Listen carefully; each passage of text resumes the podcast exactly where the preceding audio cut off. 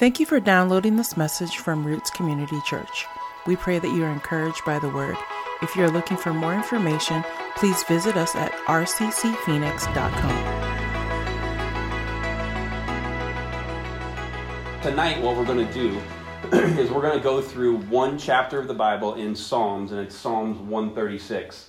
And the reason I want to go through Psalms 136 is there's a repetitive statement that happens in this chapter over and over and over again. The writer of this particular psalm, there's 26 verses in this particular psalm, but the writer gives a line, and then at the end of every one of the lines, he ends with a statement, and that statement is, his faithful love endures forever. If you have an older translation of the Bible, or you are older like me, and you grew up in church, you may recognize it as his mercy endures forever. But the translation we're looking at tonight, the NLT, says his faithful love endures forever. So the reason I say the writer of this particular psalm is because for some people in church, there's a misconception that King David wrote the book of Psalms. Now, he wrote a chunk of them, but he did not write all of them. There's 150 chapters in Psalms. David, most scholars credit him with writing 75 Psalms. First line there, you know. There's some people who would argue about 73 or maybe give him partial credit for another dozen or so, but the general consensus is that he wrote about 75 of those things. The rest of them were written by more than a half dozen other people or groups. Moses has a couple in there. I think Solomon's got one in there. Job might have one in there. There was a worship leader that David assigned in the temple, and he wrote some. There was a group of Levites who wrote some over a number of years.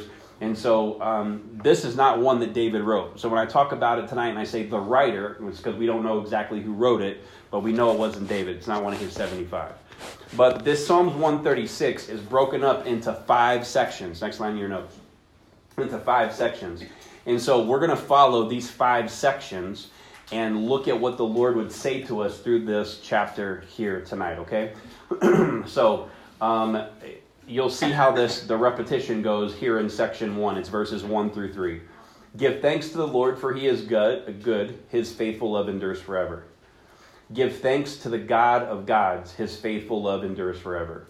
Give thanks to the Lord of lords. His faithful love endures forever. And on and on and on throughout the chapter, every single time he makes a statement, he says this statement following it, his faithful love endures forever. So if I'm looking at these first couple of lines here, give thanks to the Lord, for he is good. Give thanks to the God of gods. Give thanks to the Lord of lords. My first thought is, as a songwriter, and someone, my wife and I have written quite a few songs, and my first thought here was like, this is probably a way for the songwriter to kind of grab your attention. He's going to say a big old huge statement and try to grab your attention. One of my most proud moments as a father was when my son, who was 12 years old, came in one day, and he's highly into music, wildly gifted, and he comes to me and says, Dad, old music is so much better than new music. And I just beamed with pride at that moment, right? Because he was listening to all old stuff like Frank Sinatra. He was, rocking the Beach Boys for a while. He was listening to old Nat King Cole. I mean, he loved all that soulful, meaningful music. I was just so happy that he didn't try to come and convince me that mumble rap was actually really good, because it's terrible. But he loved all the old stuff. He kind of had an old soul, and I was just, it's because those songs and those lyrics were nuanced. They were. They had some kind of, I don't want to say talent, because that would be cruel. They had some kind of ability to kind of look at, to use lyrics in a way to paint a picture. As opposed to today, where it's like, I'm going to say the most offensive thing I can in about 5 seconds, because I can and I'm awesome. You know what I mean? Like, so that old music kind of had that vibe. And so when I looked at this, I thought, man, is the writer of Psalm 136 looking at that going, I'm just going to try to make a big statement here to get everybody's attention. And as I read it and I continued reading the psalm, I realized what he was doing here. He's not just looking to make some big general statement to start the psalm. From the very beginning, the writer is stating God's character. He is good. And God's position. the God of gods, the Lord of lords. That's the next two lines in your notes there. From the very beginning, the writer is stating God's character and God's position. So, letter A.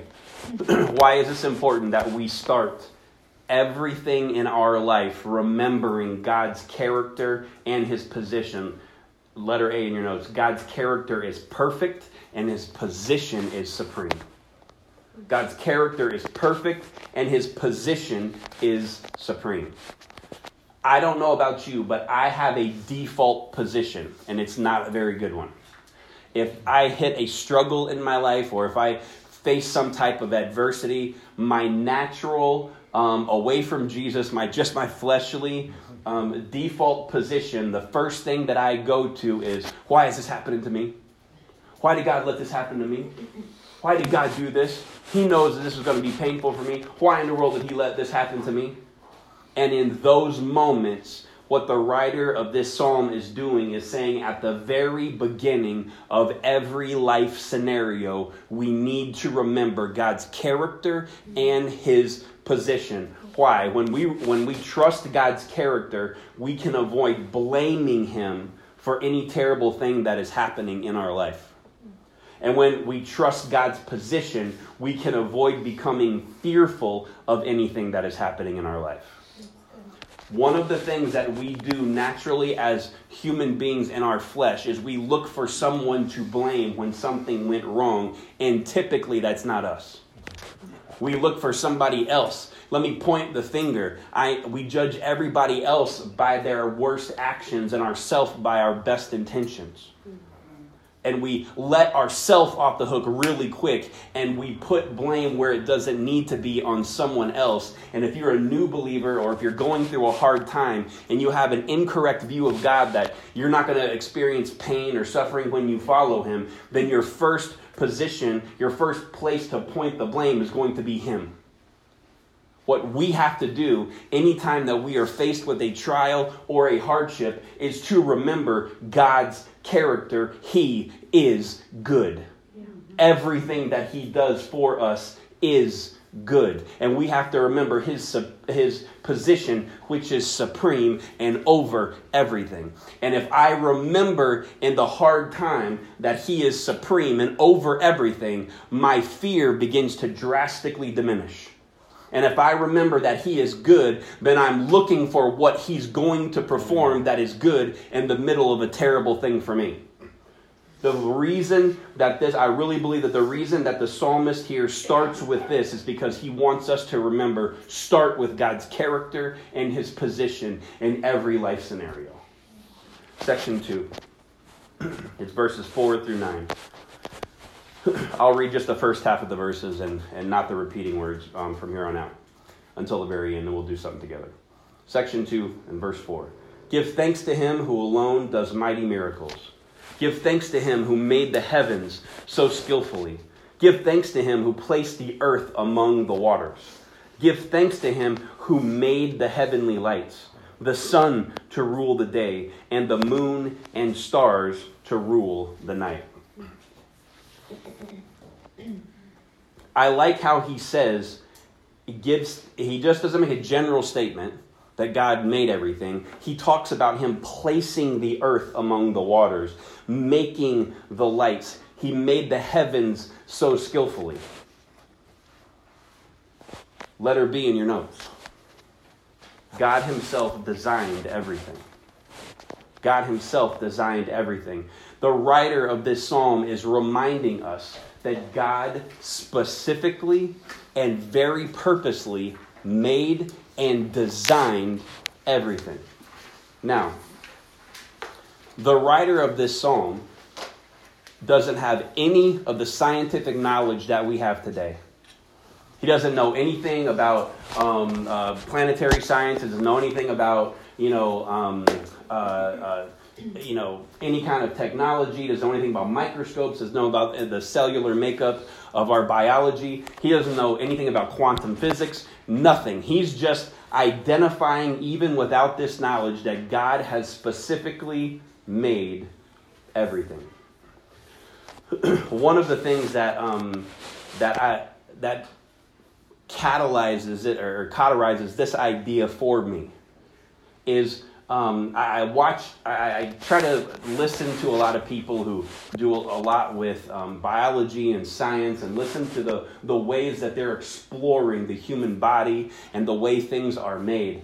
And the more they drill down to the root cause of life, the more we begin to prove an absolute designer, and that none of this has happened by chance. Amen.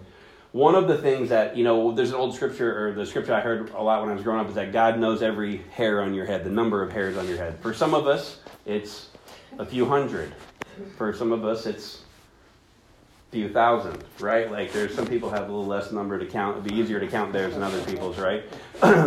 So I went to the hair guy the other day, or get my hair cut, and she cut from behind and went, "Oh." And I thought, "What's that about?" She's like, "Oh, it's getting a little thinner up here than it is in the front." I'm like, "You just keep cutting and see if you can cover that up for me," right? So I'm losing some of those here in the back. I'm kind of just like slicking it over there to cover all that up, right? Because there's less for me to count than there used to be. So, but when we talk about the building blocks of life, scientists will tell you that a cell, which is invisible to the naked eye, you have to have some type of high-powered microscope to see it, is thinner than the width of one strand of hair. It's that thin. When I was in school, we were talking about cells as if it's the smallest thing, but as we've gone on, we've drilled down even further and discovered something called DNA. And inside every particular cell, all of the genes that are in that cell, inside the cell, so smaller than the cell, all of the genes in one cell, a scientist referred to as a genome. That genome has 3 billion, with a B. The human genome consists of 3 billion base DNA pairs. So inside the cell is a genome with 3 billion pieces of information that is 99.8% the same for every human being on earth. And our differences in our skin color and the different the ways our body responds to certain foods or different temperatures, our eye color, everything, your hair color, if you have freckles or not, everything is based upon that 0.02% difference in the human genome. 3 billion pieces of information in something smaller than a cell that has to be in the correct order for it to communicate everything that needs to be communicated to the rest of your body so that you can live. The genetic information is in an exact and specific order. Harvard University in October 2012 released a Science in the News article, and this is a quote from it. It's in your notes. Of the trillions, that's with a T, trillions of cells that compose our body, from neurons that relay signals throughout the brain to the immune cells that help defend our bodies from constant external assault, almost every one contain the same 3 billion DNA base pairs that make up a human genome. The entirety of our genetic material.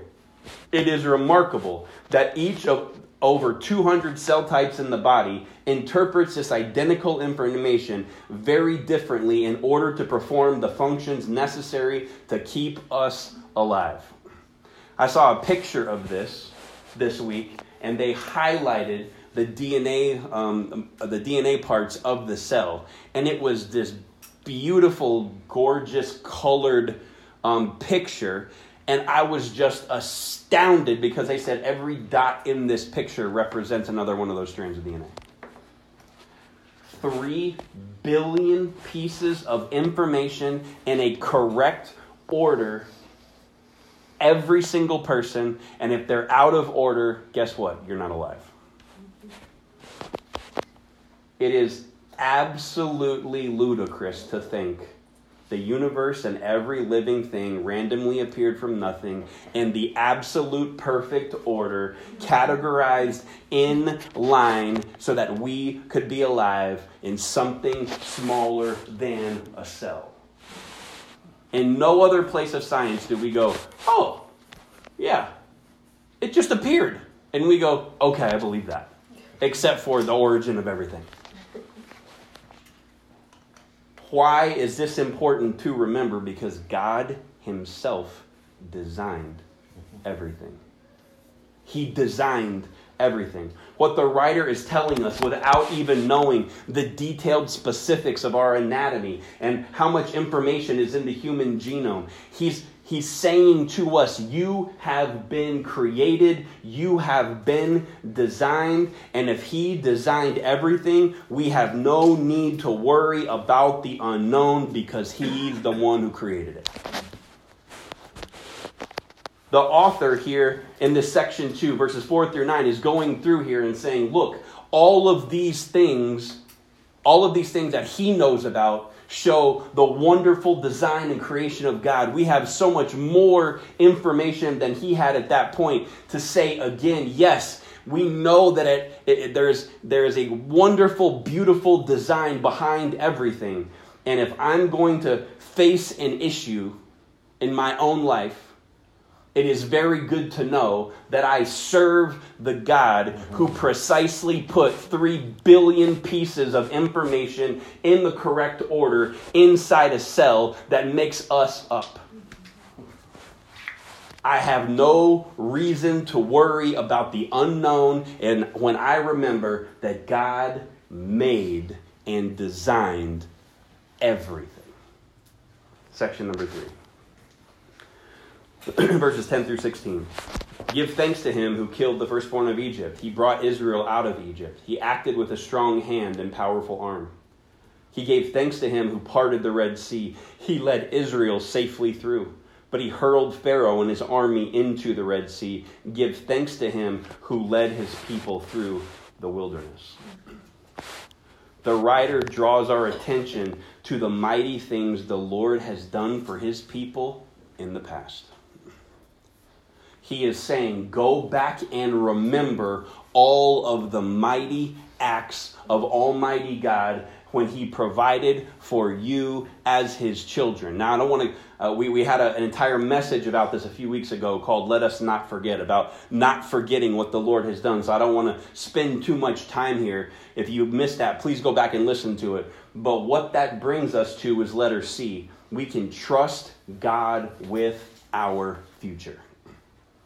He has proven himself in the past. He has shown up big for his children all throughout history. And if we think about it, we can look at the places where he's shown up for us, and we can entrust that God who has consistently shown up for us and is consistently true to his word, that we can trust that God with our future because he's going to continue to show up for us in the future and continue to guide us as we go forward. Section 4. Verses 17 through 22. Give thanks to him who struck down mighty kings. He killed powerful kings. Sihon, the king of the Amorites, and Og, king of Bashan. God gave the land of these kings as an inheritance, a special possession to his servant Israel. When I read this section and I thought about, obviously, what they're referring to here is Sihon. God conquered Sihon, the king of the Amorites, and Og, the king of Bashan. When I sat and I looked at these, I thought, man, God really wiped out a whole bunch of people.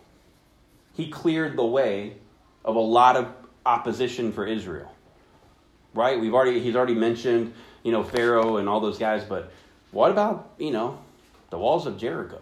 What about, all these other things these other people that God has wiped out and pushed out of the way of his people? What about that? How come these two are brought to light? And the reason is because Sihon and Og, these kings, they wielded very powerful armies. They had a reputation for being wildly strong from a military perspective. So I went back and I thought, well, Sihon to me is a car, right? Like, I don't know who King Sihon is, right? Some of y'all get that on the way home. Your wife will explain it to you. But Sihon and Og, these are obviously not Sihon, what I'm thinking of. So I got to go figure out who these guys are. And so Sihon, the next line in your notes, was a king of the Amorites, a pagan nation just east of Canaan. So, got Canaan over here. The children of Israel are going through the wilderness, and they're gonna try to go into the land of Canaan, but God is leading them to go far to the north area. And so Moses is leading the people out of the wilderness, and he sends word to King Sihon. He sends a word to him and says, "Hey, can we pass through your land?" He's the ruler of the southern portion of this land, just east of Canaan. And they said, can we walk through on a road called the King's Highway? Can we pass through? We will not take any water. We won't stop and draw any water from your well. We won't eat any fruit off the side of the road. If we see a vineyard, we won't pick grapes. We're going to keep our hands to ourselves. We're going to keep the hands and the feet inside the cart at all times. And we're just going to go right down the King's Highway and pass through. We're asking you, can we have permission to walk through? King Sihon not only doesn't allow them, doesn't give them permission to go through, King Sihon rallies this mighty, huge, terrible, fierce, strong army and says, not only you're not going to walk through here, I'm going to come and attack you and wipe you out. And after spending multiple years in the wilderness, exhausted, many of the older people have passed away. The children of Israel, God gives them, the children of Israel, the strength to defeat Sihon's army. Not only that, the Lord give them the power to beat the army. He told them, now that you've defeated the army, just occupy the area. And everything that they built is now yours. You're allowed to inhabit it. Upon word of this, the king of the north, Og, says, I'm not going to let these guys come in and do the same thing to me. I'm going to catch them by surprise. And so he rallies his mighty, big, strong, terrible army and goes down to attack the children of Israel. And God gives them strength to defeat Og as well. Next line in your notes, historians acknowledge that Sihon, king of the Amorites, was a mighty king, and his army was strong and terrible. It is likely that the Israelites were, humanly speaking, not strong enough to defeat Sihon's forces. When I thought about this particular section of the psalm, I realized something that was very encouraging for me and where I am in my own life, and hopefully it'll be an encouragement to you as well. The Lord gave the children of Israel strength to win the battles, even though they were not strong enough to win. The children of Israel were obediently following the Lord when they were attacked by their enemies. Maybe the resistance that you feel from the enemy is a sign that you are going in the right direction. If you are following the Lord with your life and following his lead, and you are following the path that he has marked out for you, there will be resistance from the enemy. And when that onslaught comes, you may feel like, how in the world am I going to survive this attack? How in the world am I going to survive this? Because I can't make it through this attack. I don't have the strength to endure through this one, because what opposes me is greater than the strength that I have. God, you led me out here. You're the one who directed our steps. And so if we're following him, guess what happens? Letter D. We need to remain confident in the Lord even when the enemy opposes us. Next line. The Lord will strengthen us to win any battle if we're following his lead. The key here is not going, God, come and save us from this attack. No, the key here is I'm following where he's leading. Yes, I know. He's marked out the path. He's shown the way. We want to travel on the King's highway. We're trying to just navigate through on our own. We want to pass, and the enemies of God step forward and give resistance. And guess what God does? He strengthens his people to overcome the opposition of the enemy. And what we're to remember by this section of this psalm, from the writer of this psalm in 136, is this: continue to follow where the Lord is leading us. Even when there's opposition, do not be afraid. Do not cower down. If the Lord is leading you down that road, he is either going to clear the road as he did for the children of Israel, or he's going to give you strength enough to fight the enemy in this battle. And because of his strength in your life, then you overcome. Amen. Last section, section 5. He remembered us in our weakness. He saved us from our enemies. He gives food to every living thing. Give thanks to the God of heaven. When I read this portion, I found something in verses 23, 24, and 25 that really jumped out at me. It was the first two words. He remembered, he saved, he gives. He remembered, he saved, he gives. He remembered, he saved, he gives. What does it mean when we read a scripture that says he remembered us in our weakness? Were we strong at one point and God went, oh, they got it, and he just kind of put us out of their mind, and then when we became weak, he just went, oh, I remember them now? No, what does it mean when he remembered us in our weakness? What it means is he showed up for us with strength we didn't have when we were weak. There's an action involved in this remembrance. He shows up for us. How does he save us from our enemies? In the previous section, we see that God gave Israel strength to fight. So one of the ways he saves us from our enemies is gives us the strength to overcome them as opposition. I find it very interesting and wildly funny and very confidence building for me to know that God takes credit for our victories when he gave us the strength to overcome the enemy. He takes credit for it.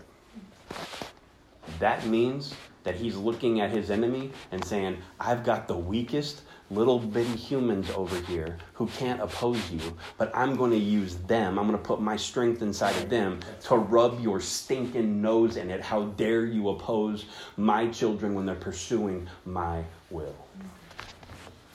I love that he takes credit for that, but when he saved us from our enemies, in this instance, he gave us strength to overcome them. He gives food. He provides. All of these things are action words, which leads me to letter E. The Lord acts on behalf of his children. The Lord acts on behalf of his children. Here's why this is wildly important for all of us to remember that God acts on our behalf. Here's why. About 10 years ago, I read a study of a research committee who did a giant poll, I guess is what we'll call it. They did a giant poll on people who call themselves Christians in the United States. 20%, only 2 out of 10, prescribed to the God of the Bible. 25% said they believed that God made us and put us here, but then after he got done creating, went off somewhere and left us never to think about us again. 25%.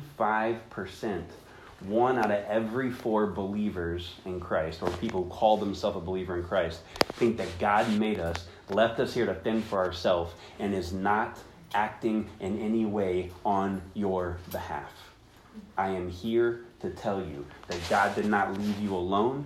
You are not an orphan child. You have not been abandoned by your Creator. He sees everything that happens. Anything that happens, He caused or He allowed. He is in control, and He sees where you are, even the moments of intense loneliness and abandonment. When those emotions overrun us, He sees where you are, and when you call out to Him, He acts on behalf of His children. And in this way, the writer wraps up everything, saying, look, remember God's character and His position. Remember what He's done for you in the past.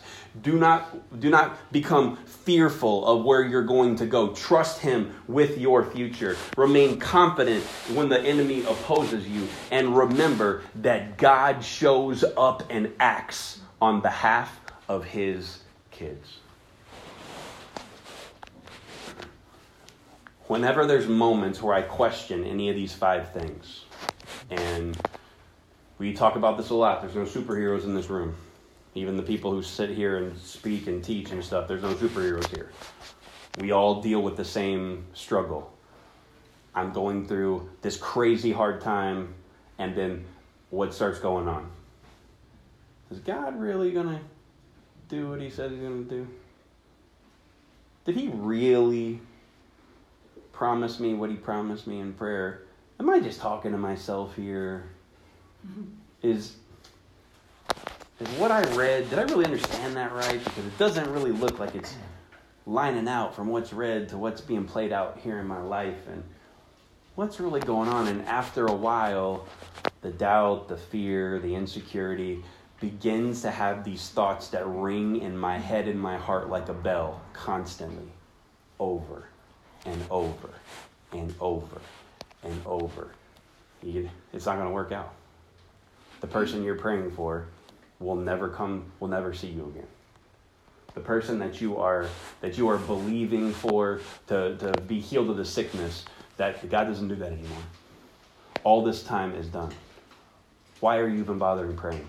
Is God even real? All these things continue to play over and over and over in my heart and mind. And I'm sure that's just me and not you.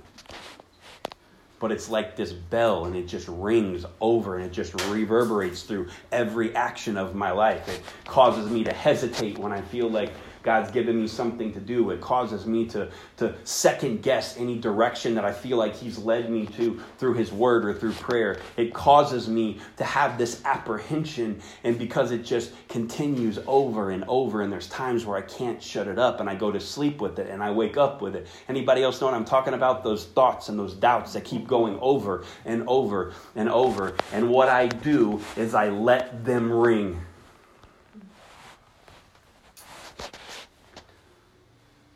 And then when I read this scripture, I thought, man, this statement is wildly redundant. After every single thing that the writer of Psalms highlights, he ends with this: His faithful love endures forever. His faithful love endures forever. Say it with me. His faithful love endures forever. Again, His faithful love endures forever. So here's what I'm going to do. I'm going to point at you, and we're going to do something to end this time. I'm going to end our message here today. When I point at you, I want you to say, His faithful love endures forever. When He treats us with goodness because His faithful love endures forever. He remains in control of everything because His faithful love endures forever. He designed everything and provides for our very existence because His faithful love endures forever. He can be trusted to keep His word with our future because His faithful love endures forever. He strengthens us for the battles ahead because His faithful love endures forever. He acts on our behalf because His faithful love endures forever. Regardless what we're dealing with today, we need to repeat this one statement in our mind and our hearts, and that is, His faithful love endures forever. Scripture tells us that God's word is like a sword. It is the only offensive weapon that you and I as believers have. Right. So my failure in the times where all of those things were going over and over and over in my head, all those thoughts and those things were playing over and over in my heart and reverberating throughout every other aspect of my life, I let that bell continue to be rung without pulling God's word out, chopping that bell off its hand and kicking that thing down the road. And instead of listening to the ideas that this is not going to work out for you, what you're praying for is not going to come to fruition. The job you lost is because you're terrible. You're not going to get another one. The one that you just got is not going to be as good as the one that you just left. Whatever that is, it's going on and on and on. It doesn't matter. I'm asking you today, I am encouraging you, I am begging you, I'm imploring you as believers in Christ to take up the truth of God's word, silence every one of those things that is ringing over in your life, that is anti the scripture, and remember his faithful love endures forever. I lost my job, Matt. His faithful love endures forever. I just got a brand new job, Matt. Great. His faithful love endures forever. I was diagnosed with skin cancer, and I'm going to have to go through surgery for it. Don't worry. His faithful love endures forever. I'm praying for someone, and they were healed. Great. Why? Because his faithful love endures forever. That statement remains true regardless where we are in our life. Regardless what we're facing, regardless what challenge is coming against us, regardless the opposition of the enemy, his faithful love endures forever. Will somebody here this week shut the mouth of the enemy that's ringing in your ears, in your head, in your mind, in your heart with his word, and remind yourself his faithful love endures forever. He is love. He is faithfulness. He never fails. So when you put that together, what happens? His faithful love endures forever. It never fails. I want that to be ringing in your head for the rest of 2021. No matter where you are, his faithful love endures forever. Matt, you're just being positive. You just want to pat us on the back. You just want us to not look at the negative and look at the positive. No. Because your boys tried that, and it does not work. Let me tell you, it does not work. What does work is remembering the promises of Almighty God. Come on. His faithful love endures forever. You're going to step out and do something that you've never done before this year, Matt. Okay, God. So go do it. And then the moment of fear comes. Is it going to work? It's not going to work. It'll fail. Just like everything else. You don't have the fortitude to push all the way through it. It won't complete. You'll quit on it halfway through. You'll find the hard part and not push through. It'll go through. What this says, if I'm following him, he's going to help me. Yes, that's right. So you shut your mouth, because this says his faithful love endures forever. Got people you're praying for? Faithful love endures forever. You praying for them and they still act up crazy, and you'd be like, I'm praying for this person, they still act in this other crazy way. Right, guess what? His faithful love endures forever. That's right. Hardship, job loss, family issues, health problems, fill in whatever terrible, catastrophic blank you want. It doesn't change his character or his position. We start there. And when we start with his character being good and perfect and his position being supreme, it is so much easier to pull that out and say his faithful love endures forever. He hasn't left you. He hasn't abandoned you. Amen. He's not off somewhere. He sees right where you are. Remember his character. Remember his position. Remember that what he's done for you in the past. Remember that your future is secure. You can trust him with where you're going. And if we're following his lead, he will strengthen us to overcome the enemy because he acts on our behalf. How does he act? His faithful love endures.